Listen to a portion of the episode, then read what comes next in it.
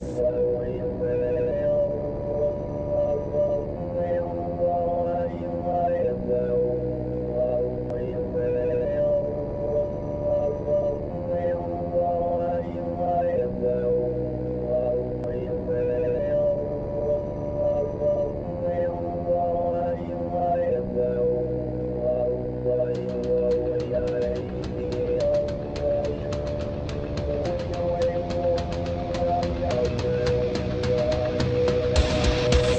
PolitiK Podcast, the show for normal Americans.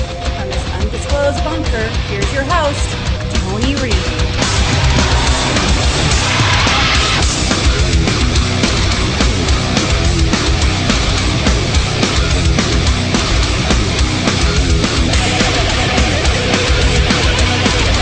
Um, as you can see, Whoopi is not here. She has COVID.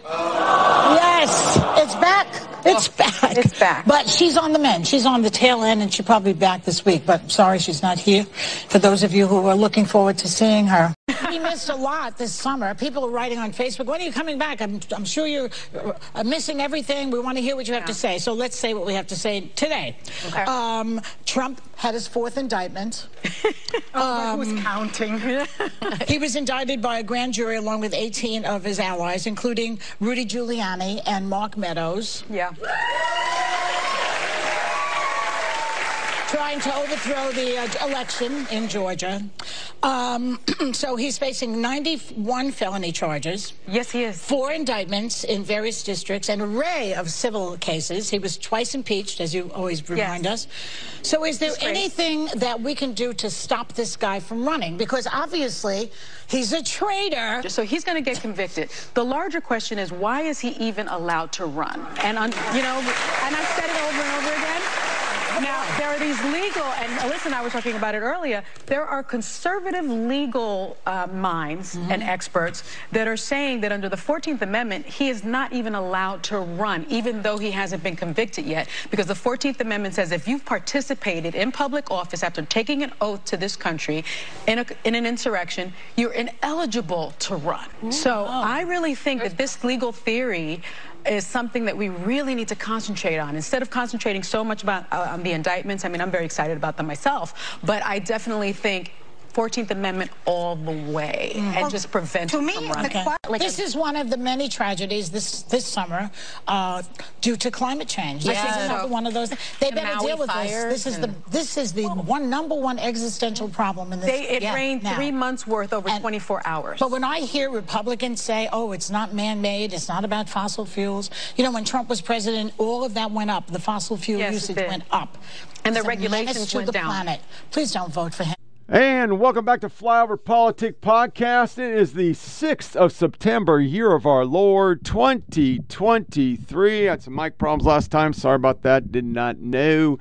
Seems like she's on board today. Love that intro. Yes, yes, yes, yes. COVID. I said it. I said it was going to come back. The election was coming, and they're going to be back into COVID. And my friends, I was right. Yes. DC, Maryland. There's a whole list of places going back into COVID restrictions. Ha! What about them biscuits? And I just love that the view could, yeah, it's Trump's fault it rained at Burning Man. Yeah, sure. But technically, it is not the dumbest shit ever. This is actually on the peacock. The cock a peak. President Biden, I guess I want to leave it this way because it's doing this directional thing. President Biden has literally been treated harder than any president. Yeah. Yeah, they said that. You write, Biden considered his poor approval rating a failure of the media, which someone neglected to note all the ways in which his administration was superior to Trump's. It was also a failure of his own White House to effectively communicate. He complained that there weren't enough surrogate on television defending him. I- I'm shocked to find out that a White House believes they have a communications problem, not a substance problem. Right. So I think that uh, Biden has of course, every president who suffers an upside down approval rating is going to moan about the media. And I think that there is some truth to it in his case, where uh, Trump. Um, caused the media to go so to become so emotional to get so engaged in covering all of the high drama. And i think with the biden administration there's this, been this desire on the part of the press to reassert its standards of objectivity. So i think on certain measures he's probably right. He has been covered probably tougher than he deserves. But also there's i no think curve. There's no he's not being graded on a curve? No he's not being got graded no. on a curve? no. Only on meet the press does that come across as okay Anybody else would be like, oh, fucking hells no. Are you stoned? You guys haven't done anything for this guy. He has just gotten away with actual murder of 13 vets. Yeah, I said it. Some stuff before we move on. We're changing the show up today. I want to get some funny in because we don't do funny anymore, and the world's already pretty depressing. I, I ain't making it better, so we're going to do some fun. So, we kind of covered this, but it was after a FOIA quest, the Biden administration informed us that it found 1,200 pages of documents related to the unlawful targeting of radical traditionalist Christians. This begs the question what is in these pages? Previously told you about the Freedom of Information Act, uh, radical traditionalist Christians, specifically the FBI intelligence analyst wrote that what is called a domain perspective. I don't know why I said domain. I've been watching a lot of British TV. I'm watching Gangs of London. That fucking shit's so violent. You got to watch it. It's on HBO Max. Uh, domain perspective. A memo outlining the ideas and habits of group under surveillance, i.e., conservatives and pro life Christians and churches. The ACLU then leaped into action and sent a FOIA to the FBI in order to expose who in the FBI knew about and was behind the abhorrent memo. When the FBI did not comply, we went to court. The Biden FBI had just informed the ACLU and federal judge that it found 1,200 pages of potentially responsive documents to our FOIA and need more time to continue further searches. This begs the question what in the world is the FBI doing looking at Christians? Well, uh, they hate Christians. The left hates Christians. We are worse. We don't blow shit up, but we don't conform to everybody's racist and tranny stuff. So, of course, they fucking hate us. And I say us because I am a Christian. I go to church, but I believe. Other tweets, details of undercovers include those churches in multiple states with no indication of reasonable suspicion or probable cause. Details about senior executive approving operations without raised knowledge. The scary thing is that the criteria for the definition of a radical Christian and who created it it all goes with the Christian nationalist. They needed something because MAGA ain't working anymore. Remember, they fucked MAGA up with Ultra MAGA, Super Duper MAGA, Mega Mega Mega, a MAGA with fries. Then there's this one. Today, in the deadline for the National Archives to produce the records related to the VP Joe Biden's pseudonyms. NARA has informed us that the emails and records have been sent to Obama and Biden for approval. So you do illegal shit as a vice president and the president using inappropriate email procedures, and you get to approve if it's going to be looked at. Really? We impeached a president twice for a phone call that Obama did in person when he talked to Medvedev or whatever the fuck his name is. Oh, more room, and I got to. And then Biden's caught saying, "Hey, lie about the Taliban taking over your whole fucking country because I don't need the bad press." It was the same phone calls. And now we find we have this Ukraine thing where we're spending billions of dollars. I don't know. I'm moving my hands like this. I don't know why I'm doing it, but I'm doing it. Uh, what the fuck? Glenn Greenwald, the top two priorities CIA and the Secretary of State infinite prolong the war in Ukraine to weaken Russia, control online political speech to banish dissent. Liberal left overwhelming support both. The few oppose, like Cornel West, are demonized. CIA Democratic Party is a party of CIA, FBI, the union of state and corporate power, neoconservatives and non-neoconservatism, servitude to the corporate class, deranged disinformation campaigns. Everything he's saying is 100% true because that's what we're doing. We're, we're going into we're, we're just going straight. We're just going straight the fucking to crazy town. crazy town. That's what I'm saying.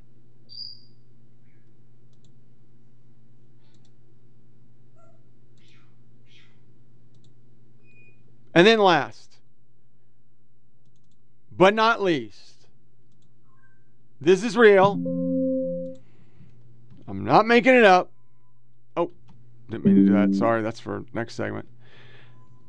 We are told all the time that the right is a bunch of Nazi, seditionist cocksuckers, which we have a whole bunch of that in our media section today. The, the charges these people got for not even going in the Capitol is just unfucking believable. Nobody's gone to jail. Nobody's gone to jail for burning the country the fuck down. We, we're not covering that. This is what libs of TikTok got. I can't wait to torture you in a shipping container with all your little Nazi friends. Although I assume they'd start raping you five minutes after you got locked in, which is only a fraction of what you deserve. Looking forward to meeting up and making this dream a reality. Miss Dolly Pardon, they, them, tranny person. And that's her, a pothead. I looked her up, found it. All her accounts are now on lockdown, but that is her TikTok account. So that's okay. That that that's good. There, there's nothing wrong with that. You you can say things like that, and that puts you on the good team because you're a Nazi. You know you're a Nazi, and you know I got it. You know people are bad. It, it's it's just.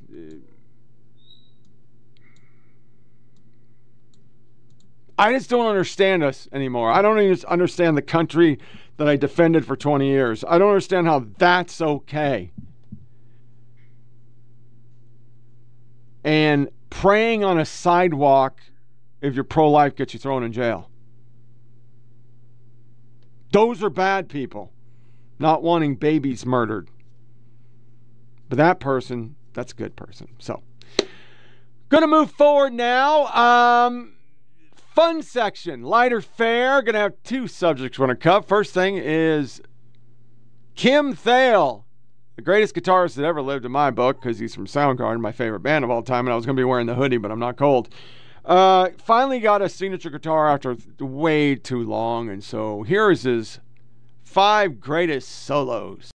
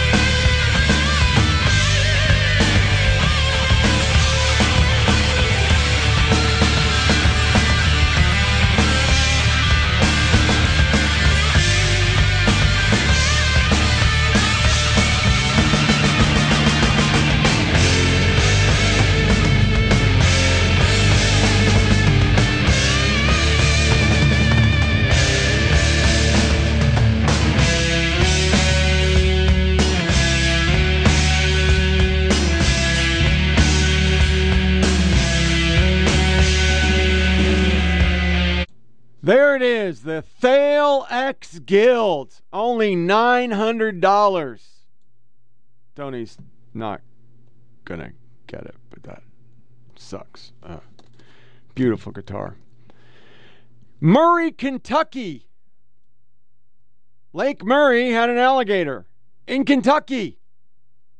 I wanted to cover that because that's just fucking crazy as shit. Then I hope you haven't seen this, and I'm hoping you're watching on video because this was. Uh, uh, I've been following these crazy accounts. Um,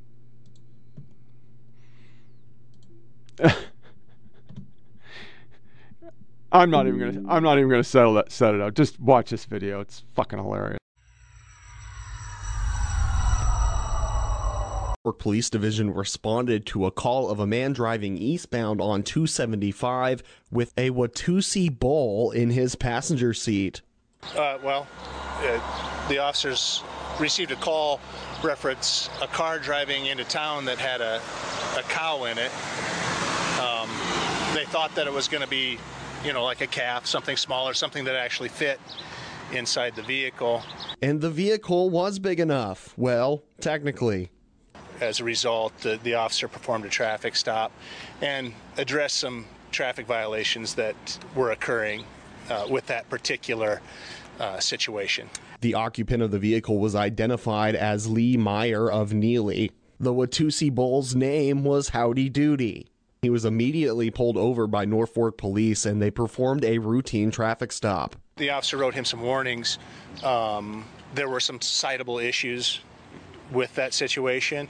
The officer chose to write him a warning and ask him to take the animal back home and, and to leave the city. Meyer and Howdy Doody are on their way back home. That has to be the craziest shit I've ever seen. I mean, where did he think that was right or even crazy or even possible? Anyway, uh, on to other things. Asteroid 2020 GE made a close approach to Earth. Speed side proximity revealed by NASA it was a huge ass one. We are having a lot of asteroids coming at us. And then it brings out my space geek because we're coming up to the October 14th, 2023 Ring of Fire solar eclipse. I'm planning on going to far west Kentucky or uh, Tennessee to watch this. So here is a video breaking it down, and we will go straight into our military corner, which got jumped up yesterday because of the video you're about to see.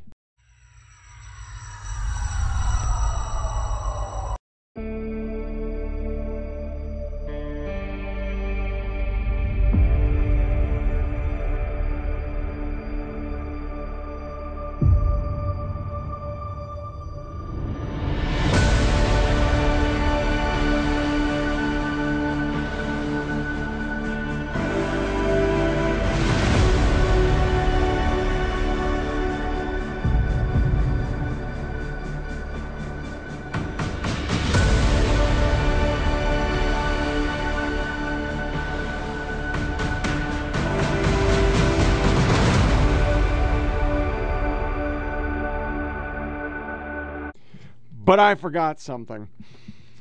I want to give a shout out to my brother who sent me this yesterday. I hope you can see this. Just a note to tell you. And remember, I left home when he was nine. And this little fucker now, of course, is a grown ass man and he's got a better beard than me. But he fucks me up with this game all the fucking time. This is it's fucking master level circle game. That's some good shit. I didn't even think about it. I should have thought about it because I'm the fucker that taught him how to fucking do this. But the master is now the apprentice because the Padawan is the master. And I just did a bunch of karate, Star Wars mixed up analogies. But this is good shit, Matto. That is some good shit. So Matt in Oregon got me good. Motherfucker. I'm going to get you back, though. So now we go into military corner.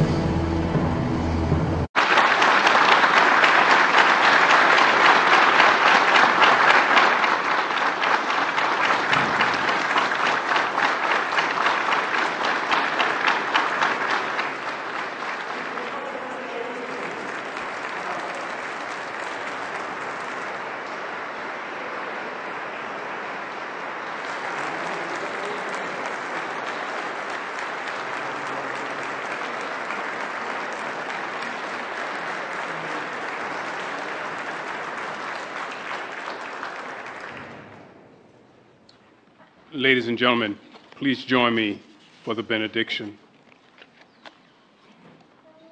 Most holy God, we thank you again. Here's a guy who is so long overdue for his Congressional Medal of Honor, and the commander in chief awards it to him, and then he walks the fuck out. The very elderly hero of our country has to wear a mask, but the guy whose fucking wife has COVID, but he doesn't, he doesn't wear a mask. So many tweets. Joe Biden just bolted out of room immediately after wearing the Medal of Honor to Captain Taylor. The ceremony continued on for several minutes afterwards. Biden completely missed and concluded prayer missed a concluded prayer, concluding prayer. Deuces Wild. Where's the mask they announced he'd be wearing? Uh, I was thinking depends overflow or double makeup failed and had to run. Well, did he shit his pants? They're not mutually exclusive. The camera girl was like, "What the fuck?" When my mom was dying of brain cancer, Shed got up every day dozens of times to go to the bathroom because she literally forgot she'd gone just minutes before. POTUS behavior reminds me exactly of that. So here's the actual ceremony, and it's pretty fucking bad because you can barely understand what this bumbling fucking idiot is saying.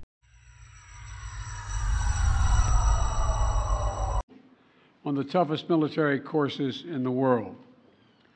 For nearly 20 hours every day, they'll run, march, swim, and climb some of the most challenging obstacles under the most grueling of conditions. But most importantly, they'll learn how to lead, studying the stories of our greatest nation's warriors. They include the story of a pilot who 55 years ago risked his own life to save a group of young soldiers like them. The pilot we honor today, Captain Larry Taylor. The Medal of Honor is our nation's oldest and highest recognition of valor. Now, when I called Larry to let him know he finally was receiving this recognition, his response was, I thought you had to do something to receive the Medal of Honor. let me say that again. He said, I thought you had to do something to receive the Medal of Honor. Well, Larry, you sure in hell did something, man. If you ask anyone here, I'm pretty sure they'd say something, you did something extraordinary. That includes our Secretary of the, of the, Defense, Austin, uh, Secretary Austin, Secretary McDonough, the Army, the Secretary of the Army Wormuth, Chairman Milley, and uh, Senator Black, where's Senator? Uh, Senator Blackburn, and also Senator Hagerty, who all joined us today. I also want to thank previous Medal of Honor recipients who have come to recognize their brother in arms. Paris Davis, Walter Marm, and James McCloughan, and Leroy Petey. Pete Petry, excuse me. Gentlemen, you're the very best the nation has to offer. We owe you. The same goes for Sergeant David Hill, Vietnam veteran, former firefighter, and as the last surviving member of Larry's mission, the driving force behind his Medal of Honor nomination. On behalf of our nation, thank you all for being here. And finally, Toni. Larry learned many ranks and call signs throughout his military service. He earned them Captain, Dark Horse, Mustang, and probably a few we can't say out loud. Best left out of the presidential record, I guess. but I believe, I believe that Larry is most proud of being called your husband. And uh, it's an honor. It's an honor to have you both here as we give this heroism its full recognition that it deserves. Born in the volunteer state, raised by a World War II veteran, duty defined Larry Taylor's life from his earliest days. As a young man, he volunteered to join the college ROTC unit at the University of Tennessee, Knoxville. Then, after graduating in 1966, he commissioned as an armor officer. Larry had dreamed of leading, in, leading men in the battle on what he called chariots of steel. But it didn't take many days on the ground for Larry to realize he belonged in the sky. He wanted to be a pilot, not just any pilot, a Cobra pilot, flying the newest, fastest, deadliest Army helicopter at the time. A gunship built for only two people and their ammo. So when Larry was ordered, and when was Larry's order was offered a spot to fly in the fighting first in Vietnam, he jumped at the chance. It was there that then Lieutenant Taylor would go above and beyond the call of duty, quite literally. June 18th, 1968, it was pitch black, no moon, no stars, no light beyond the glow of Lieutenant Taylor's cockpit controls when he heard a whisper come through his radio We're surrounded. We're surrounded. That's what he heard. The call had come from a four man Army Patrol unit just northeast of Saigon, a unit that included Sergeant David Hill. Earlier that day, the men had set out to recon the area, but in the dark, the men found themselves in the middle of the Vietnam Viet Cong stronghold. Nearly a hundred enemy soldiers now encircled their unit. The men picked up the radio and made a call. It was no longer a recon mission, they needed a rescue mission. Without hesitation, Lieutenant Taylor and his co pilot began racing toward them. Over the radio, he laid out the game plan. He would use his Cobra to give the unit cover until a rescue helicopter could extract them. That was one, there was just one simple problem. It was pitch black. Lieutenant Taylor couldn't determine exactly where they were. So he asked his men to launch a flare, a move that revealed their location to him, but also to the enemy. Lieutenant Taylor knew the risk, but he was ready. Over the radio, he said, Let's get to work. The flare went up, and the flight fight was on. The enemy fire lit up the night. Lieutenant Taylor and his co pilot dove down, positioning their Cobra nearly parallel with the Viet Cong fighters. They flew dangerously low levels for more than a half an hour, firing thousands of rounds of rockets to cover the ground, co- cover the ground on which the men were. Then Lieutenant Taylor heard a sound. Not only meant one thing, his helo was hit. And then was hit again and again and again. At that point, according to Army standards, he could have left the fight. But Lieutenant Taylor had his own sacred standard. Quote, you never leave a man on the ground, end of quote. He tried to find an escape route for the unit, his Cobra taking more rounds as he did. He kept trying to radio for rescue, knowing that he and his men below were almost out of time and ammunition. On his last try, he learned that any attempt to save the men had been called off. The rescue helicopter was not coming. Instead, Lieutenant Taylor received a direct order return to base. His response was just as direct I'm getting my men out. I'm getting my men out. Lieutenant Taylor would perform the extraction himself, a maneuver never before accomplished in a Cobra. Remember, the Cobra was only a gunship only. It had no cabin for passengers. But that was the least of his problems. First, Lieutenant Taylor needed to give his men a way out of the rice paddy where they'd been pinned down. He needed diversion. So, despite the fact that he had no rockets or rounds left, Lieutenant Taylor drew the enemy fire himself, using his landing light to trick the enemy into thinking he was still had ammo. He started making runs on the Viet Cong fighters. The ruse worked a few times, but it was enough for the men to make it to the extraction point. There, still under heavy gunfire, Lieutenant Taylor landed. The men mounted the exterior of his, heli- of his helo, clinging to the skids, climbing on the rocket pods. Within seconds, Lieutenant Taylor was back in the air, but the mission wasn't over. Lieutenant Taylor saw his fuel light flickering. He had started off with 16, 1,600 pounds of gas, and now he had about six, not enough to make it back to base. Worse, the soldiers he was carrying were covered in wet mud and clinging to the Cobra against 50 knot wind, knots of wind. Even if he could make it back to base, his men would freeze or fall first. So he once more risked his own safety for his fellow teammates. He located a friendly area to set his bird down. The four men dismounted the helo and disappeared back into the pitch black night. No moon, no stars, no light beyond the glow of their faces when they briefly turned and saluted Lieutenant Taylor for saving all four of their lives. He wouldn't see some of these men again until 30 years later at Army reunions. By that time, Lieutenant Taylor had long become Captain Taylor. He had flown more than 2,000 combat missions, and he received a Silver Star, a Bronze Star, two Distinguished Flying Crosses, and 43 Air Medals. Thank God he's not putting them all on his chest. He'd have trouble standing.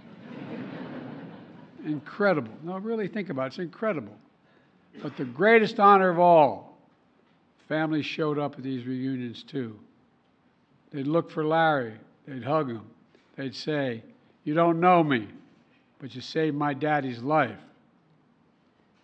In a few days, young soldiers about the same age as Larry was during the dark night in Vietnam, they'll arrive at Ranger School. Like all of us today, they're inspired by his story, and they will be. But how? By how he refused to give up, refused to leave a fellow American behind, refused to put his own life above the lives of others in need. When duty called, Larry did everything, did everything to answer. And because of that, he rewrote the fate of four families for generations to come. That's valor. That's valor. That's our nation at its very best.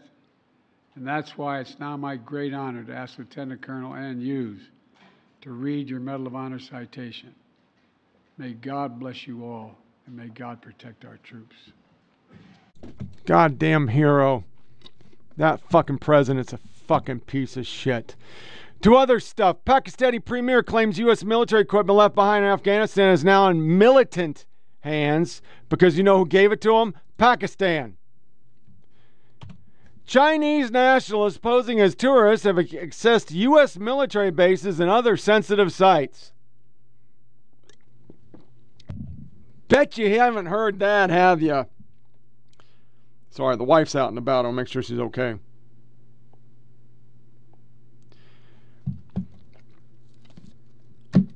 Chinese, Chinese. All we hear is Chinese. This is from military.com. No, I think I fucked up, didn't I? Yeah. I fucked up. 20,000 Ukrainian amputees face trauma on a scale unseen since World War I. Except our guys, which you didn't do articles for. Uh, military.com. Alexander Vindman came back up into the radar. Companies that continue to advertise on Twitter are sponsoring anti Semitism. No, they're not. Maybe instead of blaming others, you should recognize the value that Twitter plummeted after you took over. Somebody responded, You are a terrible person, you're a liar, and you did bear false witness against your brother and sisters. God will hold that accountable. Meanwhile, do not push your view of anti Semitism on me. The ADL is Jewish BLM, and the Jewish mom isn't having any of it he got dissed, but that once again, I, I only cover it because that guy was supposed to be a paradigm of nonpartisanship. And he's a far left liberal State Department sought to ease diplomat pain over Afghanistan with therapy dogs. The therapy dog's getting on my fucking nerves. Everybody I see with a therapy dog doesn't need therapy and shouldn't own a dog. And how do you even verify it? I can go out and make a tag, therapy dog, don't touch, put it on Betsy and take her everywhere I want to go. The guys that are really fucked up don't have it. Here's another Hippocratic thing, or hip, hip, hypocritical, thank you. Massachusetts calls up National Guard to go cope with migrants as protests rage. yeah. That's great. And then this is our good story before we go back into ugly shit. This corporal got up and he is holding an E 7 billet in the Marine Corps, transportation guy. So a four star general comes, he doesn't know it, and he's going to get an achievement award. So goes up against achievement award, and the four star general says, Got anything you want to say? And he breaks out the greatest speech ever about we're all here and we're all going to die, but we got to do good things with our lives. And as brothers, we will because we work together and we depend on this and the guns depend on us and these people and just fantastic speech and gets promoted to E5 on the spot. And I thought that's fucking awesome. A corporal who is nobody in his family has ever served and then he serves. So good on fucking him. Back to the media. ABC shocking Trump tied with Biden despite baggage. Irony alert MSNBC host insists Trump lawyers go on TV because they crave attention. Oh, really? I want to ask you the question I asked Tim Kaine uh, towards the end. There, it it is kind of shocking in a way that despite all of the baggage that Donald Trump carries, he's tied with Joe Biden right now. Yeah, I mean, George, when I looked at that recent poll, the Wall Street Journal, I, I, said, oh, this could keep me up at night. Look, the problem is, and the biggest challenge we face as, as Democrats, I say we because I'm a Democrat, is that young voters, young black and Latino voters, they're not ready to come back to the party. They're not even looking at the, the so-called messaging that's being sent to them about the economy, about climate change, about student debt relief. They are worried about their future. And right now, they're looking for a leader who represents their values and their vision. And I think the, the president's campaign is going to have to really you know, go deep and go hard to motivate those voters to come back within the Democratic Party coalition. Because without them, it is a tight race. Um, if I could, I want to go back to one point about Eastman, uh, which I think is a valid point here. Um, and, you know, why is he going on Fox News? Uh, why is he creating more problems for himself? I think this is sort of the underlying issue here that's happened, which is previously obscure lawyers like John Eastman you know, they yes, they found an, an, immense amount of legal problems from their actions leading up to the 2020 elections and the certification. They've also found a fair bit of celebrity. Uh, John Eastman is now a celebrity on the right. He goes to confabs and conferences. He's hailed as a hero uh, in certain quarters of the conservative movement, and so there is an impulse that he is trying to resist, not very well, to go out and be celebrated, go out and do TV hits on Fox News I think that impulse is problematic ultimately for these types of figures uh, because they're going to lead them to say things like he did on Laura Ingraham's show. Mm, it's a good point, and you could say the same about Rudy Giuliani and Sidney Powell during the 2020 right. election. Why were they doing it? Relevance. They were on TV. People were talking about them. Something. Tammy Bruce comes in on this one because that was, of course, George Snuffleupagus who said stunned Sunday by 2024 election polls showing former President Trump and President Biden tied at 46%. During the segment this week, Stefan Laws brought up a Wall Street Journal poll released over the weekend showing support among Trump and Biden split directly down the middle. Tammy Bruce, he wouldn't have been stunned if he had taken seriously all the other polls indicating the intense unhappiness of America in general. Our decline is artificial in Biden's doing. So get used to it, George. I defer to a different um, line of thought. This is the world the left made. You have spent since 2016 us and them bad people. And you do it continually. So, of course, everybody's digging their heels. And this is George Bush all over again. The more you tell people you're garbage because you won't vote for Biden, the more people go, fuck you, I'm voting for Trump. The more you do stupid charges. And I mean, for fuck's sake, hold on a second. Where is that?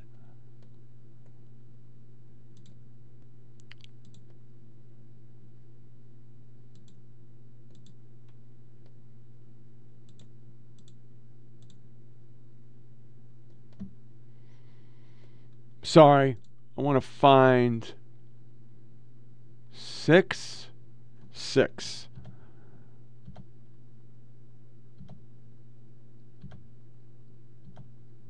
This one. This came out this week. Techno Fog shows Fani Willis is guilty of the same conduct she charged Georgia defendants with. I ask everyone to read these cases. None of them hold what DA Willis say they do. False representative court made DA Willis guilty of the same conduct accused of the defendants. It's a violation of Georgia Code 162021. And he goes down to break it, break out that pretty much everything we're charging Trump with right now and other people was exactly what they did in 2016. You wanted faithless electors. The media called for faithless elector, and there was one. There was almost five, but one of them, I don't know why I'm doing that today. I got this hand thing going on. Um, one of them did it, which is against the law. But we didn't charge anybody then. No, why would we? And then you put on top of all this, the icing, this bumbling fucking idiot. So you're going to see Joe Biden say that Trump never built anything and he's building shit better. Joe Biden saying, hey, I ain't got time to go to Palestine. I got a lot of things going on. And then Peter Doocy asking Jean Pierre Carrier, blah, blah, blah, why they treat him like a baby. I'm not going to play the fact that they actually said he was going to be in a mask because we already hit that earlier. He wasn't in his mask.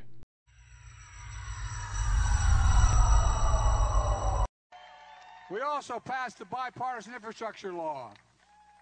You can't have the strongest economy in the world with a second rate infrastructure.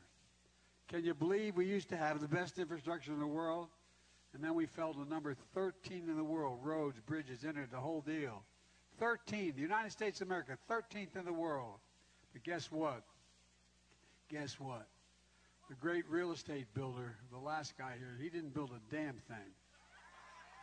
Under my predecessor, Infrastructure Week became a punchline. On my watch, infrastructure has been a decade and it's a headline. And folks, we're investing in America, in our roads, bridges, ports, airports. Uh, said in March that you would go to East Palestine, Ohio. You came here. How come you haven't gone to East Palestine yet? Well, I haven't had the occasion to go to East Palestine. There's a lot going on here, and I just haven't been able to break. I was thinking whether I'd go to East Palestine this week, but I then was reminded I've got to go literally around the world. I'm going from uh, from Washington to India to Vietnam to, and so I, it's going to be a while. But uh, we're making sure that East Palestine has what they need materially in order to deal with their problems. President Biden is the oldest president in U.S. history. Why does White House staff treat him like a baby? No one treats the President of the United States, the Commander in Chief, uh, like a baby. So there's this book that says That's ridiculous. when That's staff a walked ridiculous back claim. what sounded like a call for regime change in Russia, the president, uh, quote, rather than owning his failure, he fumed to friends about how he was treated like a toddler. Was John Kennedy ever babied like that? So look, uh, I'll say this.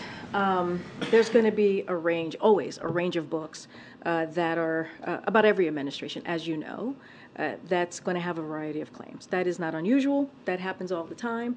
And we're not going to litigate those here. That's something that we're not going to uh, speak to. There is one thing that I do want to, because I think I was asked this question last week by one of your colleagues about this particular excerpt uh, that they uh, were referring to. And so I'll say this, you know, we did see the excerpt, excerpt uh, the context uh, of the excerpt, and it seemed to be making the opposite overall point about how the value of his experience and wisdom resulted in rallying the free world against authoritarianism, which is important. We have seen this, you all have seen this, and passage of the most historic agenda in recent history in his handling of foreign policy, like rallying the world around Ukraine, as you just heard from our national security, national security uh, advisor, who laid out in really good questions that your colleagues asked about how the president is moving forward, about Ukraine, uh, about kind of leading into these conversations that he's going to be having at the G20.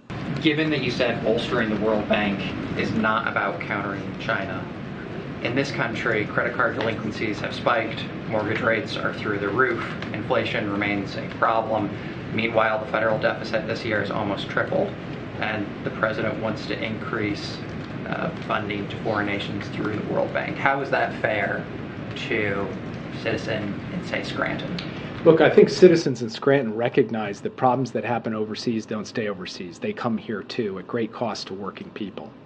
COVID came here from overseas. Uh, when there's massive debt or instability or conflict elsewhere, it has a drag on the global economy, and America is part of the global economy. Two thirds of Democrats think President Biden is too old to run again. Look, here's what I know. Here's what I can speak to. I can speak to that a president who has wisdom. I can speak to a president who has experience. I can speak to a president who has done uh, historic, has taken historic action and has delivered in historic pieces of legislation. And that's important. When the last guy who was in this, uh, in the Oval Office, uh, talked about infrastructure uh, week, it was a joke. And the president passed a pretty important piece of legislation in a bipartisan way because of his wisdom, because of his experience. And now we have uh, infrastructure decade. And it doesn't stop there. It starts last week we talked about how the president beat big pharma, something that elected officials and politicians have been trying to do for 33 years, and he's been able to do that. And we introduced 10, the first tranche, the, f- the first 10 uh, drugs that Medicare can now negotiate on, right? And it's going to save money for our seniors, for Americans across the country. The, the gentleman that introduced the president, Stephen, who's 71 years old, paying $16,000 a month. $16,000 a month just to stay alive because he had cancer and diabetes and he cannot retire because he's because he has to pay $16,000 a month. And because of the work that this president has done, he doesn't have to do that anymore. And I'll say one last thing. I know you have a follow up, probably about five more, but let me just say this one last thing is that the interesting thing about this is that the president has done these historic pieces of legislation, whether it's the bipartisan infrastructure legislation, whether it's the American Rescue Plan, whether it's CHIPS and Science Act, uh, whether it's the Infl- Inflation Reduction Act. There are some Republicans, right, in the House, in the Senate, that did not vote for any of these legislations that I just laid out, who go back to their state, go back to their district, and take credit for something that the president did. So this is not unusual they did this in 2019, they did this in 2020, and the, they did this in 2022, and the president continues to prevail. Okay, just one more. The president Sure. said over the long weekend that he hasn't had the occasion to go to East Palestine. I just haven't been able to break. The derailment was on February 3rd. President Biden has not had a break since February 3rd. The president will go to East Palestine. He promised that he would, and he will. Uh, you saw him. On, uh, so he was not on a break when he was in Lake Tahoe? I will say this again. The president is going to go to East Palestine, as he has said that he is committed to do. You saw him just this Saturday visit uh, a rural area, right, that was uh, devastated. Some parts were devastated by uh, Hurricane Idalia, and he was there with the First Lady. They were able to hear directly from the American people, and he was able to talk about what is it that they need. What is it? What else do they need from the federal government? So the president is going to go to East Palestine. I don't have a time or, or date to announce at this time, but he will go. But how do you defend this administration's role uh, with issues like Russia, China, North Korea, Iran? It seems like in all of those cases, our relationship is worse than it was before. Well, first of all, uh, Russia decided to launch a uh, massive land war in Ukraine. The United States has mobilized not just the West, but a coalition of dozens of countries, and more than 140 countries uh, have voted for a UN General Assembly resolution condemning what Russia did. Just a fucking hot mess, man. It, nobody gets away with this shit. Planes, trains, and failures reveal oversight demand info from Buttleg on safety woes, and nothing's happened to him because he's gay. This is Secretary of Education. I wonder why the U.S. Secretary of Education just deleted this tweet. A little known fact about me I love hip hop. To celebrate the 50th anniversary of hip hop, I'm sharing this and it's X rated. Kill all you hoes, get a grip, motherfucker. Yeah, this album is dedicated to all the teachers that told me I never amount to nothing. To all the people that lived above the building that I was hustling in front of. Called the police on me when I was just trying to make some money to feed my daughter. It's all good. And that nigga with the A, not the ER version, in the struggle, you know what I'm saying? It's all good, baby. Department of Education Secretary Miguel Cardona deleted a tweet Thursday showing his music playlist for his bus tour after backlash from the education advocates expressed concern about the profanity. Cardona is currently on a bus tour visiting schools and students around the country, posted a list of songs by artists like Dr. Dre, Big Pun, Biggie Smalls, and Drake. The tweet was deleted afterwards, however, following criticism from education advocates who were concerned about the song's references to dick, motherfuckers, and hoes.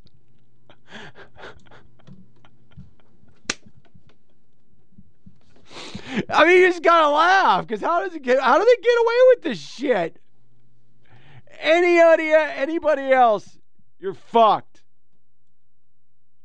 Yeah. To J6 stuff. Proud Boy leader Enrique Tarrito, who is or Tarrio, who's not white. 22 years. He never went in the Capitol. Joe Biggs was acquitted of only violent crime he was accused of committing, but because DOJ odiously decided to resurrect a sedition statute from 1861, he's going to prison for 17 years for shaking a fence.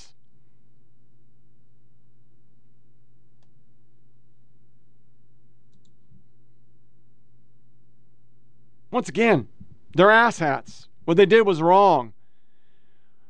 But you let motherfuckers burn the country down, burn federal buildings. The media defended motherfuckers attacking a federal building, lasing FBI agents' eyes. I don't know, I'm touching my face, but eyes, hitting him with fucking frozen bottles, burning fences. I mean, what the fuck? And then this, which should have been after Secretary Buttleg. United Airlines was grounded half the day yesterday because it couldn't even talk to towers. But everything's okay. Everything's all right. There's not there's nothing to see here. There's nothing to see here.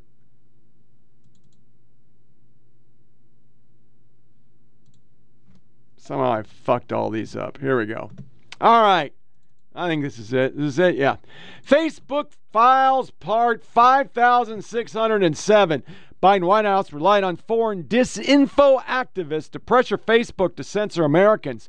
Internal FBI, FB, FB docs recently obtained by Judiciary GOP and weaponization show the Biden admin had foreign activists want Americans censored. The UK based Center for Countering Digital Hate, CCDH, claimed that Robert Kennedy Jr. and 11 others responsible 65% of the anti-vaccines circulating on social media. But CCDH absurd claim about so-called disinformation doesn't was in disinformation itself. First, uh, we'll move on. One other thing, but that didn't stop the Biden White House repeating the fake stat every chance they got. Jen Psaki received the CCDH disinformation almost verbatim to the country in a press briefing. By April 2021, Facebook employees were preparing the draft memo to Mark Zuckerberg about pressure from the White House to remove the disinfo dis- dozen. Facebook was stunned that the Biden White House seemed to be actually believed that CCDH's obviously false stat was relying on the foreign activist data. And then it goes through and her saying this. Remember this? I don't know what's going to uh, and the audience it's reaching. Uh, so if you're banned on one, you should be banned on everything. Yeah, that, that came from the podium of the United States. So it's just more the same. They just they don't believe in free speech. Free speech is for them because they're good and you're bad. This is also a stat you won't see, you won't hear about because they're African American personnel being killed. Five men have been shot in 200 block of West, um, excuse me, M Street Southwest. One man is unconscious and not breathing. Homicide has been called. This is the eighth person murdered since September 1st. Year to date, 185 murders in Washington, D.C., and they're mostly black. First reply, not important. Trump had documents in Mar-a-Lago. Oil filled rando who's now been uh, marked as a hate benter by the Southern Poverty Law Center and Media Matters. The year is 2030. A D.C. judge sentences a man from Wyoming to five years in prison for tweeting "Stop the Steal" on January 6, 2021. His 72,000 co-defendants are all sentenced to six months probation for liking the tweet. First reply to his tweet: "What we allow will continue. What continues will escalate," and it's a hundred and thousand million percent true.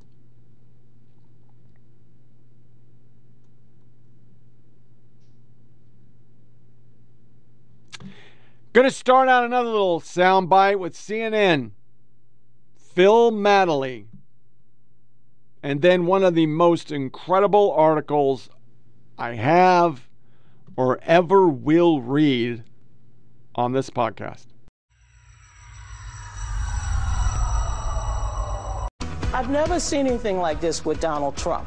I mean, what doesn't kill you make you stronger? I mean, being convicted, I mean, being indicted, that's making him stronger. Raising $10 million using an ugly mugshot uh, to raise money. This is a movement. And anyone who thinks that you can apply the old political rules to trying to defeat this candidate based on he's scary, he's ugly, whatever you might want to call him, this is a movement. And we have to respect the fact that it's a movement. I'll also that was former Democratic National Committee Chairwoman Donna Brazile underscoring the formidable nature, particularly in the Republican Party, that Donald Trump continues to hold. A new Wall Street Journal poll, well, it backs her up. 59% of Republican primary voters support Trump. He's up 11 points from April when this poll was last taken.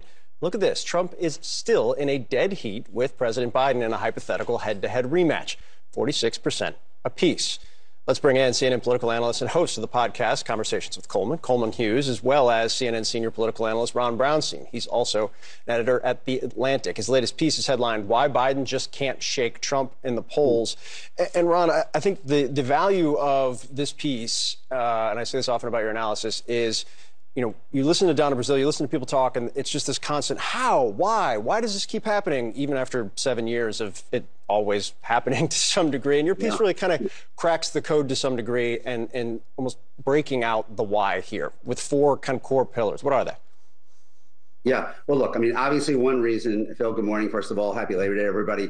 Um, one reason is that we're really dug in as a country, and there are not many voters who are going to switch side for whatever reason, whatever is going on. But beyond that, there really are four core factors, I think, that are shaping the environment for 2024. Two of them are weakening President Biden, two of them are weakening Donald Trump. I mean, for Biden, the headwinds are concerns about his age. Again, today, consistently in that Wall Street Journal poll, three quarters of Americans say they think he is too old uh, to serve as president for another term, uh, and inflation. Uh, inflation is incredibly scarring for voters, and it is uh, at this point largely eclipsing the positive news that Biden has on a variety of economic fronts, particularly job creation and the jobs that are specifically flowing out of the trio of big bills he passed in his first two years. So, age and inflation on one side, on the other side, abortion and insurrection are weakening uh, are weakening Trump. And, and when you add up age and inflation on one side, uh, and abortion and insurrection on the other, what that adds up to right now is stalemate. Coleman, I want to turn to you because we heard Donna Brazile there admitting something that a lot of people feel like they have known for the better part of eight years. Mm-hmm. So, have Democrats really made the adjustment that they need to to account for what she's talking about? Yeah, well, it remains to be seen, and, and that was a great analysis, I think, by Ron just now. So you've got these these two factors on each side, which seem to equal each other out. The question is you know, are there going to, what, what other factors are going to emerge? So, for example, independent voters may end up caring quite a bit about the emerging Hunter Biden scandal, right? Is that going to tip the scales? Who knows? Is there going to be, uh, as the Trump indictments evolve, is the, uh, the the optics of that going to continue to help Trump within the GOP, or but but hurt him with independents, which is what has happened thus far? I think you see this 60% number, right? We should remember before the indictments, Trump was polling closer to 40%. And that's what I would call that, that's what you might call like the personality cult. Those are the people that just like Trump no matter what. After the indictments, there's another 20% of Republican voters or so that have come home to Trump because they feel that he is persecuted and they need to rally to his defense by nominating him. Right. Not uh, so much a vote for him, but in a way a vote against the exactly. forces, the various forces they're upset with. Exactly. And that might be an own goal because in the end, even though Biden is is in some ways a candidate with some weaknesses, Trump is still not the best bet for beating him. So, in some way, Republicans may have to choose between nominating Trump and beating Biden. And the way things are looking now, it looks like they want to choose nominating Trump. Now, the reason why these states are locked, the reason why this map feels so locked, in some is in part because of gerrymandering, right, and in part because of our congressional maps.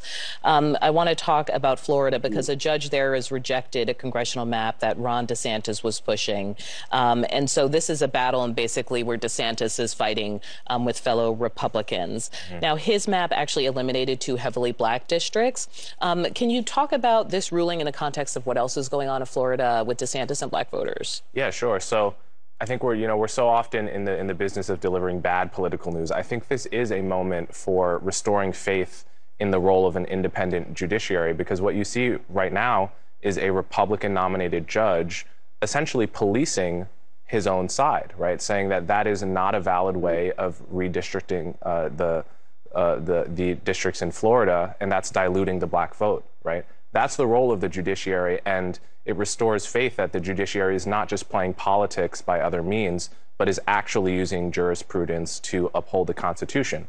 Now, in the context of what's been going on, we've seen some other hopeful examples as well. Just a few months ago, the Supreme Court ruled five to four that Alabama's redistricting was similarly unconstitutional, and Brett Kavanaugh and Chief Justice Roberts sided with the liberal justices there.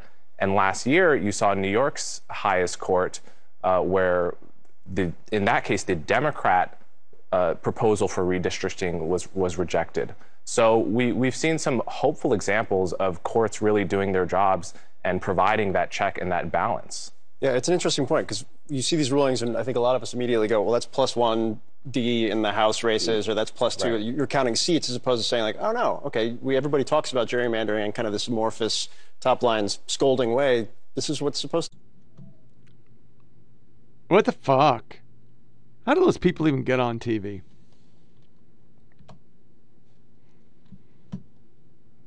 Most of you will not be surprised by this, but when I read it, I was pretty impressed. I left out the full truth to get my climate change paper published. I just got published in Nature because I stuck to the narrative. I knew the editors would like. That's not the way science should work. The paper I just published, Climate Warming Increases Extreme Daily Wildfire Growth Risk in California, focuses exclusively on how climate change has affected extreme wildlife behavior.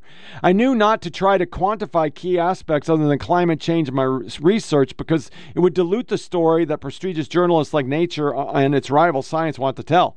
This matters because it is critically important for scientists to be published in high profile journals. In many ways, they are the gatekeepers for career success in academia, and the editors of these journals have made it abundantly clear, both by what they publish and what they reject, that they want climate papers that support certain pre approved narratives, even when those narratives come at the expense of broader knowledge of society.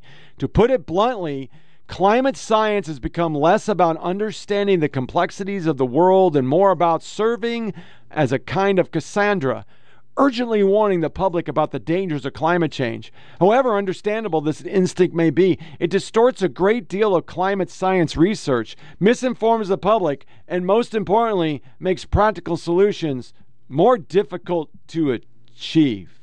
This was in the free press. But are you surprised? No.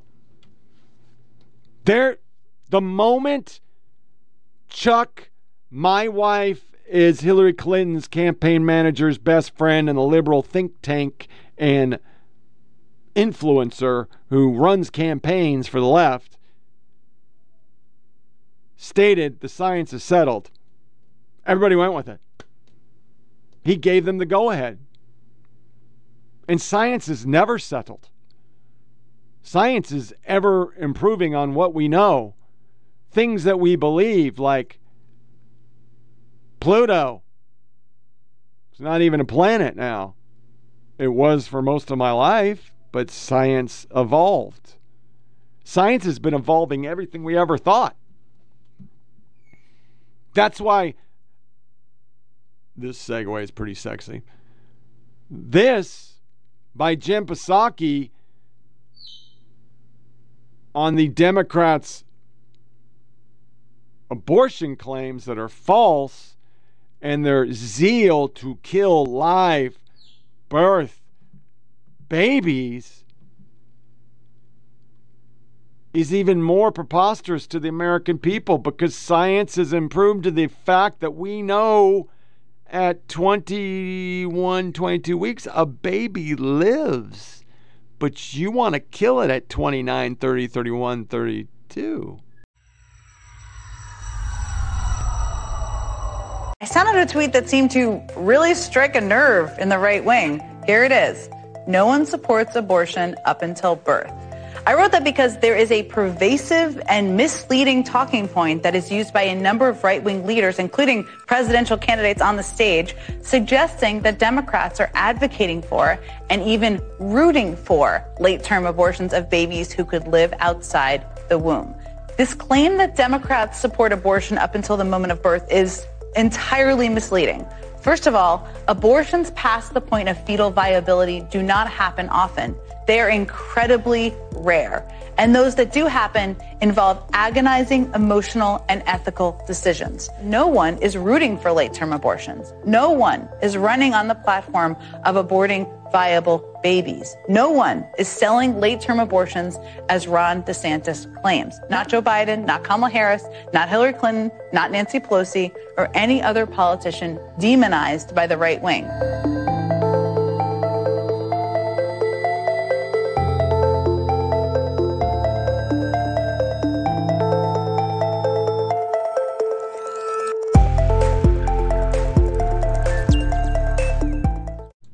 Yep, that's our media right there. We're just going to cover up the reality that you you don't give a fuck about science. Science has nothing to do with it. It's all about agenda and power.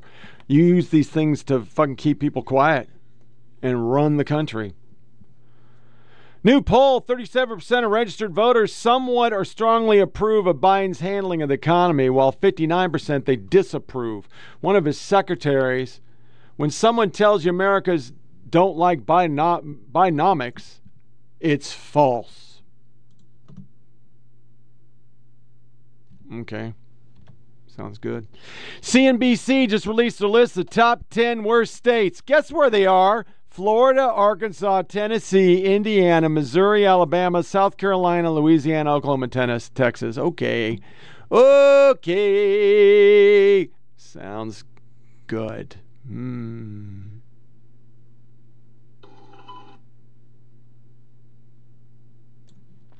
And finally, and then we're going to uh, move on. In, well, let's get this one first. Um, did I get this one? No, I didn't. UN nuclear watchdog report seen by AP says Iran slows its enrichment of nuclear weapons grade uranium.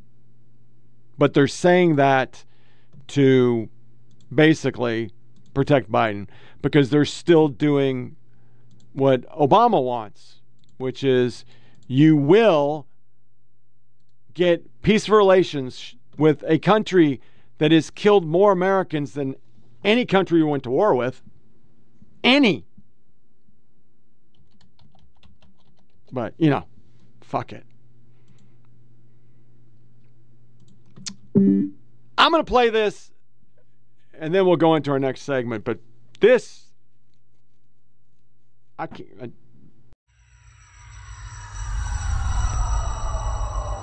I did talk to a number of Democrats last night who are close to the White House when I saw those poll numbers, and I said, hey, that's a little uh, frustrating, a little bit of anxiety there for you, maybe. And they said, no, look, this is about where Obama's numbers were during his reelect. We don't have a primary going on on our side. You got all these indictments, all the attention on the Republican side. To Donna's point, yeah, they're really concerned about young minority voters, but they are going forward with a very aggressive campaign to try and target some of those groups. And they think that they also have another potential advantage, which is that guess what the news might be when we all come back or when Congress comes back? They're going to try and impeach Joe Biden uh, based on charges that don't exist and evidence that doesn't exist. And they think that that will just redound to their benefit. So, what you're saying is the GOP is going to do exactly what the left did for Trump two times and the investigation into Russiagate and the shit they're doing right now, right? Because it's the same. In this article of impeachment shit, do you notice nobody said it on the right? They're saying it on the left so that they can drum up support for Biden. It's the media pushing it. Hey, they're going to impeach Biden. They're going to impeach Biden, but I haven't seen anybody talk about impeaching Biden. But the media, which is really interesting, which takes us into our woke. We're going to start off with CNN promote gay couple fleeing Louisiana for New York. PBS NewsHour. GOP has turned up the volume of violence against trans people. Totally made up. And then CNN cheering on anti gun group hitting Gen Z. And then we're just going to go into uh, a lot of crazy money is just insane. Whether Joe Biden believes this madness or is simply too weak to resist it, his administration has been completely hijacked by the radical left. The dividing line in America is no longer between right or left. The choice is between normal or crazy. Since 2021, lawmakers in more than 20 states have introduced or passed bills similar to the so called Don't Say Gay law in Florida. That's according to Education Week. Now, the controversial proposals and laws aim to prevent teachers from talking about certain topics, such as sexual orientation or gender identity. Louisiana has its own version of the bill, and now a prominent doctor there says it's the reason he is taking his family and leaving the state. CNN medical correspondent Meg Tirrell reports from New Orleans. Yeah, I mean, this is what we called it our um, wall of love. And my when J. Tom Kleinmahon moved back to New Orleans, the city where they met and fell in love, they planned to raise their two kids and retire here. We built this house honestly to live here forever. A pediatric cardiologist, Jake returned to be medical director of the pediatric heart transplant program at Ochsner Health, the only program like it in Louisiana. What do you love about being here? I feel like I really make a difference here. And before I came, any complex patients were having to be sent out of state for heart transplants. And I felt like the kids of Louisiana deserved to stay in Louisiana. But now Jake and his family are leaving the state after a set of bills passed the legislature this summer that they say make them feel unwelcome. The part that really solidified it for us was when we were watching the Senate Education Committee um, hear the, about the Don't Say Gay bill. HB 466 pro- prohibits teacher-led discussions on sexual orientation or gender identity in grades K through 12. To think that if our kids went to public school and they were made fun of because they had two dads, a teacher would not have been able to step in and make a learning experience about different types of families. HB 466 and another bill which sought to require permission from parents for school employees to use certain names or pronouns for students were vetoed by Louisiana's governor in June. And a third bill banning gender affirming medical care for most minors overcame the governor's veto and is expected to take effect in January. I'm really sad to leave. Um, but I feel like I just want to point out not only are they now violent toward our community, which is, we're kind of used to sadly as a community, they're violent toward our allies, they're violent toward corporations. If you remember back to Pride Month when Bud Light and um, Target were threatened with violence. Um, from these anti LGBTQ folks. So they've really heated up um, and turned up the volume on violence against our community and our allies. And nearly half of the documented incidents, as I understand it, were perpetrated by people with extremist ties. What's the best way, in your view, to confront that? This is really tough. This is a tough situation that we're in. And what we need to do is see leadership on this. And we're not seeing that right now out of, out of the Republican Party. Actually, what we're seeing the Republican Party do is villainize us and marginalize us. We're actually seeing faith leaders like the Pope, who is reaching across the aisle and talking about The church is for everyone, everyone, everyone, he said a few weeks ago. We need to see the leadership, the political leadership in America on the Republican side stop villainizing us and to stop politicizing us. What's the impact of all of that on the LGBTQ plus community? Uh, it's devastating, honestly. Um, the violence that you talked about, we've seen 350 acts of violence or threats of violence against our community. This is a poll that we do or a measurement that we do with the ADL in the past year. Um, we've seen over 600 anti LGBTQ pieces of legislation proposed since January. There's nine active now bills um, of Don't Say Gay across America. It's not just Florida and it's not just Texas. What we're seeing is a proliferation across the states in America with these anti LGBTQ bills. And all of that rhetoric, all of that fear mongering, it turns into violence and hate against our community. And it makes it really dangerous for us to exist. A group of young online influencers wants to change the gun culture they grew up in. These Gen Z influencers are now taking to social media in a coordinated campaign to try to curb the use of guns. Here's CNN's Polo Sandoval with more. The next time you're scrolling through a social media stream of cooking content and how to tutorials, you may be encouraged. What if you could just be snug? To be snug. Choosing to be snug, safer, not using guns, means protecting yourself and others. It's no coincidence that the acronym also spells guns backward. Snug is a social media gun violence prevention campaign driven by Gen Z content creators. It's organized by Project Unloaded, which is tackling the epidemic of gun violence one post at a time. Let's be clear this is not a political thing, it's a safety thing. Okay?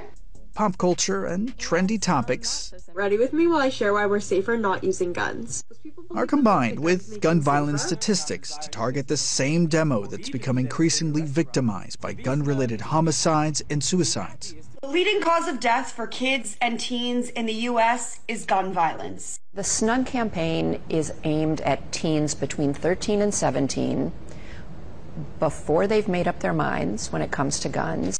Nina Vinik is Project Unloaded's founder and executive director. We are completely sidestepping the polarized partisan debate that we've all seen play out over and over again on this issue. And that's why we're talking to teenagers. They can't even vote yet.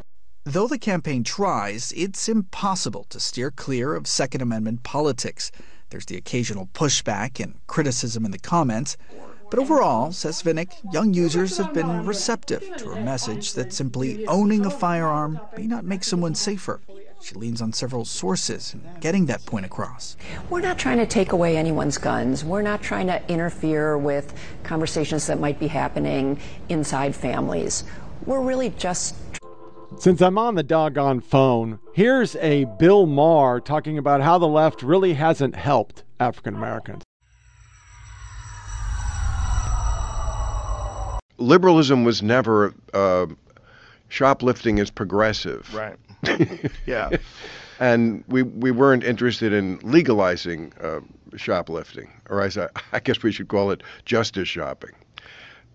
But you know, in Minnesota, for example, I think it was Minneapolis, after the George Floyd murder and the riots, I think there was uh, a movement to disband a lot of the police, and they did. I think a lot of the police were let go, or somehow the police force was was a lesser force than it was. And what happened was, of course, crime went up in certain areas, and a lot of the officers who had been fired or let go or quit or for whatever reason they weren't on the force anymore, they were hired as private security. By who? The rich people who could afford to do it. So their neighborhood stayed safe. Uh, so that wasn't exactly, I thought, a victory for liberalism. No, it's the opposite. Yeah. It's unfortunate. Austin defunded the police and then refunded it. And refunded it by far more mm. than they defunded it. Because they just course corrected. They went, okay, this is not working. We have to do something to fix it, which makes me very happy because I was really shocked that they wanted to do that because there's a lot of crime. And where my club is on 6th Street, that's a wild place. 6th Street gets wild and there's a lot of crime there. And there's there's a good police presence there, and we have a lot of police at the club. We hire off-duty cops uh, to work the club, and a lot of security. We want to make it as safe as possible. But the the streets in the city, like you know, from pandemic on, it's just it's not good. You know, it's it's sketchy, and I'm glad they recognized it and did something. Well, because so many places just aren't course correcting. Chicago. Yeah. I, I mean, not not just the places where I mean, uh, murders have been happening way out of control in Chicago uh, among the African American community for far too long, and not really reported in the same in the way that they should be. It, right. It's amazing how. Uh, black lives don't seem to matter when they're taken by black lives. Right. Uh, but but I mean now, Chicago my friends who live there say it's not safe anywhere. Yeah, it's. And I'm sorry about that. I had a doctor's appointment and they canceled it, but I didn't need it anyway. Now that I'm on my new meds, I just have to get approval for a acupuncture. That's what they want to do next. Acupuncture and deep tissue electrocution or some shit. Don't want to know about it. I ran into a crap load, and let me take one of my buds out so I'm not yelling.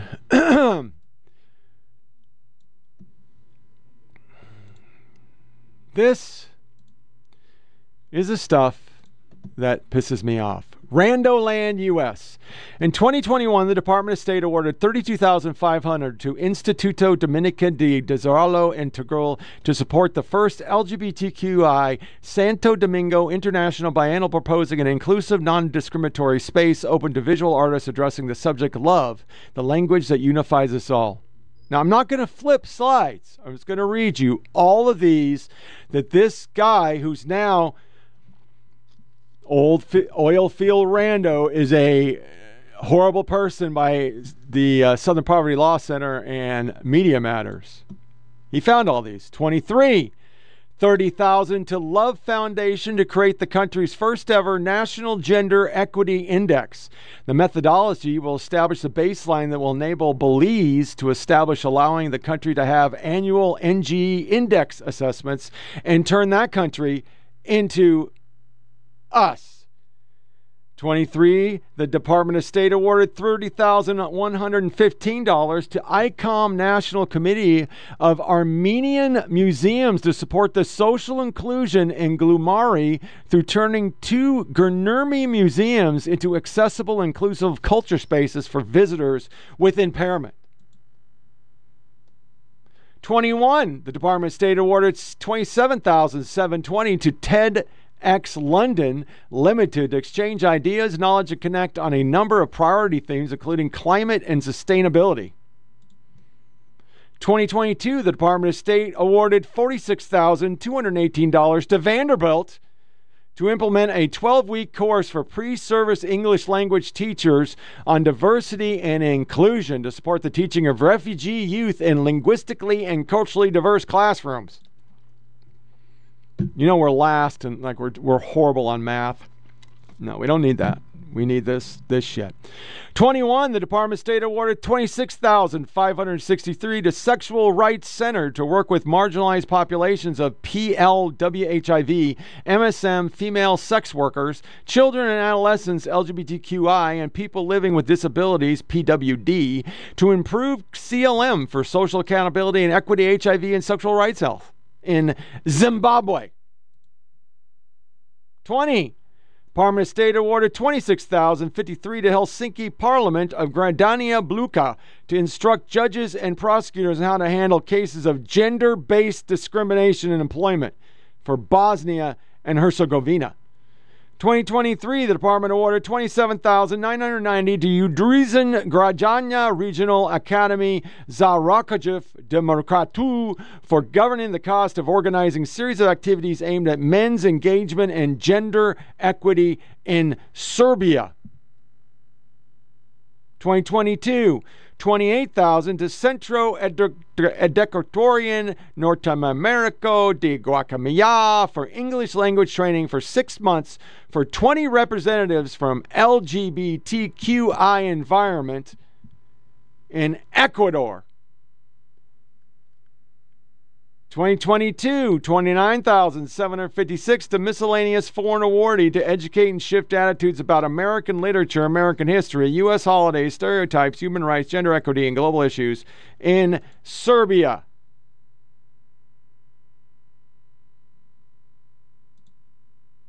2019, Department of State awarded 30,000 to Migration Policy Institute for a program about how social innovations for refugee inclusion can thrive and become a force for social cohesion, economic prosperity in Belgium. 2021, 30,000 to foreign awardees to organize photography workshops for amateur photographers in Thailand. 20 Three, Department awarded 30,244 to Centers for Healing and Justice Through Sport to host a one-day equality summit focused on gender equity, diversity, inclusion in Australia.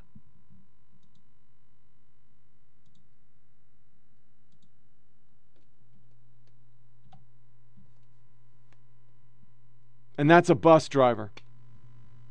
That's a bus driver. We are not only brainwashing every fucking person on the planet, we are turning our schools into incubators of fucking wokeness just to win elections. They don't care what it's going to do to people. They they just don't care. So Here's our one and one only. It's 45 seconds. Wokeness destroys your brain. Two things to know. I'm non binary, I go by they, them, and I work in a store that is pretty much all women. So whenever they're like addressing us or when they're talking, they're always like, hey, ladies. So I've taken it upon myself as someone that is non binary to use this uh, to not listen. And whenever anyone addresses a group as ladies, I am not included. So when they say, hey, ladies, let's like stop talking, or hey, ladies, let's like get to work, I will do none of it because you're not talking to me. You're not talking to me. You're not talking to me. So I will not listen to anything that is said when it is started with, hey, ladies.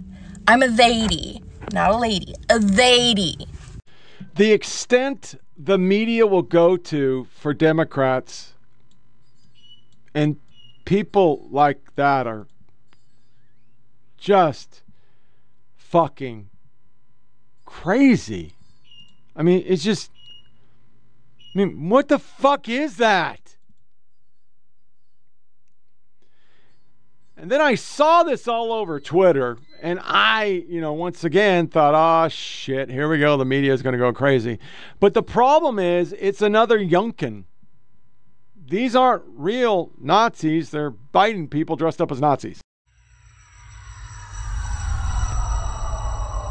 Christopher, there's a presidential race going on right now.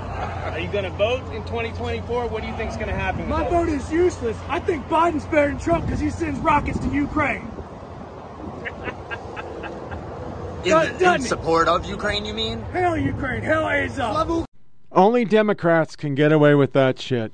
Rob Schneider, if you believe there's such thing as cultural appropriation, then certainly this gentleman is guilty of gender appropriation, which is 100% true. And now we're changing more lyric or words. Uh, this is a Owen Jones. Again, someone who unironically describes gay people as homosexual is almost certainly homophobic.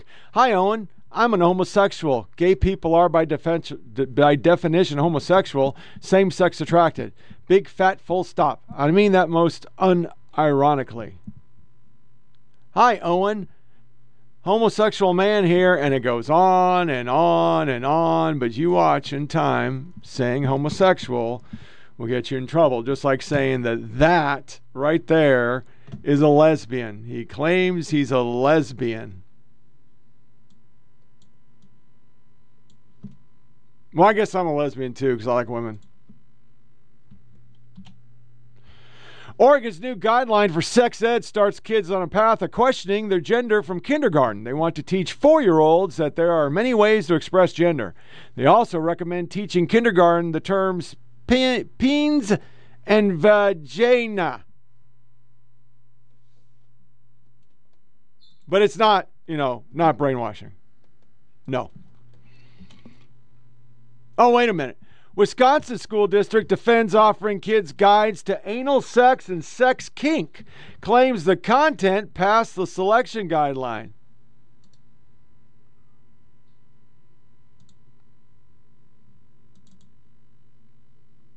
Mm, it's going to be a bitch, isn't it? That's all right. We'll go around it. Here we go.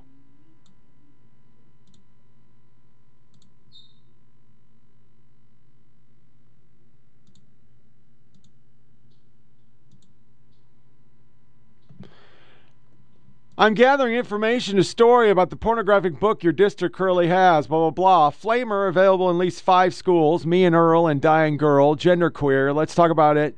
The book is gay.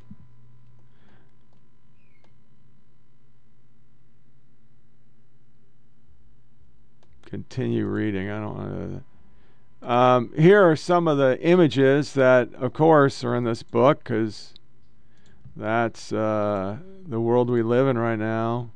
This book is gay. It's got naked man. Hmm.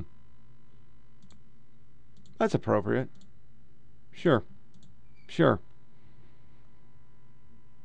These are also pictures that are in the books. Let's talk about it. Showing buttholes and where to put your penis if you're having gay sex and how to masturbate. Nice stuff. So, this is the reply they got back.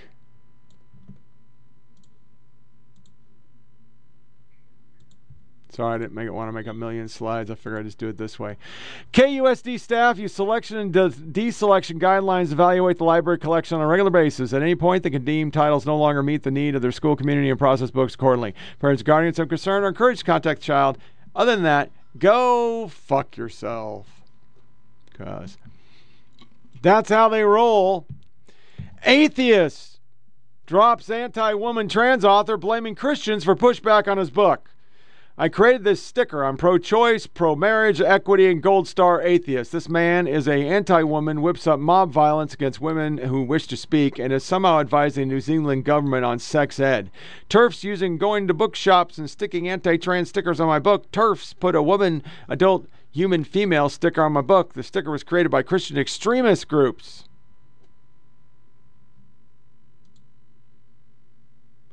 The original woman stickers, New Zealand. They sell them. These fucking people, man, they're just scary. But this is the scariest. How we stop this kid from becoming a monster. A call for DV lessons in all schools to address menace of toxic masculinity because he's dressed like a boy. That's very interesting. Then a few race things. Vanity Fair, de- decades before Ron DeSantis became the nation's education warrior in chief, William Buckley said the right needs to own scholars to preach American principles and natural selection and divine sanction. And it goes on to say that he is ruining education because he doesn't want kids to have books when they're in fucking first through, you know, K through fucking six with dicks in them. I mean, come on. It's not a real big ask. Racist trying to vilify a school for hosting a play date exclusively exclusively fuck what the fuck was that um, excluding white kids california elementary school reportedly held a race segregated playdate social for all students except white kids Parents blasted the school on social media will look back and cringe so hard that we tried to beat racism by segregating kids of color from white kids. Here is the actual picture. Please be a JPEG. Make my life easier. Yes. Thank you. Thank you very much. So, this is it. If you're black, brown, or API, or parent caregiver, black, brown, or API, hang out. Everybody else, fuck off.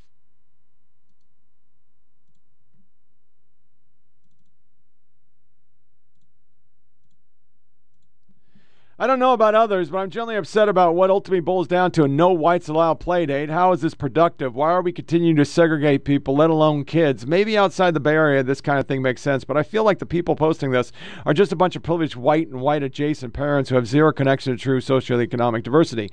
I wrote to express my dissatisfaction about this event last year, but now they did it again.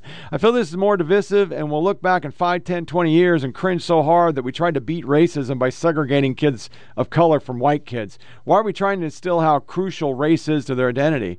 Am I totally out of touch? Not that it should matter, but for context, I'm black. pretty much. Fucking sums it up pretty good. Then you got the race hustler, Nina Turner. And I got these. Yeah. Uh, rest in power, Ta'Kiya Young. There must be accountability for the senseless police killing of a 20 year old pregnant woman. The punishment for shoplifting is not death. Absolutely ridiculous. Community notes Ta'Kiya Young was not shot for shoplifting. Body camera footage show that she tried to run over an officer with her car and was fatally shot. But why would facts ever ever, ever, ever, ever, ever matter. Why? They, they, they just don't. Not important. So, since I have some extra time and we're at the end of the show, instead of doing something negative again, Gigi, the wife, has turned into her son, and she's spending a lot of times on YouTube. I don't know why I call time times. And she's found all sorts of cool sites, and she watches YouTube while I fall asleep at 8 o'clock because of the medicine I take, and she stays up till 10 and watches all these shows. Well, last night, she shared a few before we went to bed. First, before I get to it, once again, if you haven't watched Gangs of London, it's on Max. It's an AMC thing, so you have AMC, you can watch it also. Bra. It's really good. It's some next level violence. I mean, it's really good. So we were watching that because we finished Game of Thrones for the 50th time, which still holds true. It's just a great show. And we went to bed to watch YouTube. And she found this 1000, make sure I got the right name, YouTube. YouTube. Um, she found music ones, and one of them is called uh, Rockin' 1000, and it's 1,000 artists playing stuff. And then Guitaro 5000, a guy who literally invites people to come up and play or sing with him, which, you know, some people suck ass, but then there's some people that roll up and you're just like, you got to be fucking kidding me. That shit was good. And this was one of them. So I'm to play him incomplete as he sings Radiohead's classic kick ass song, Creep and then you're going to get Teen Spirit, just a few minutes of Teen Smells Like Teen Spirit from Rockin' 1000. And there's 1,000 people. They're either singing, playing drums, bass, guitar. It's fucking really moving. So, this is how we're going to end the show.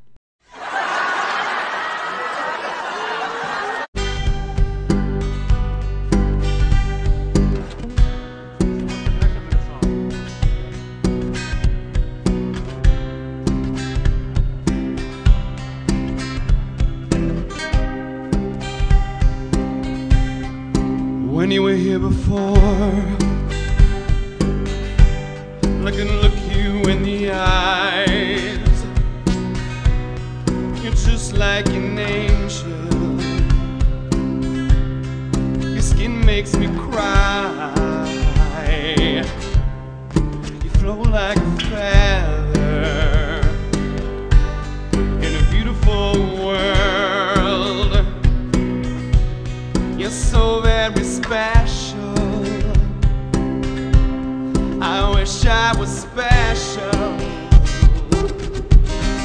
but I'm a creep.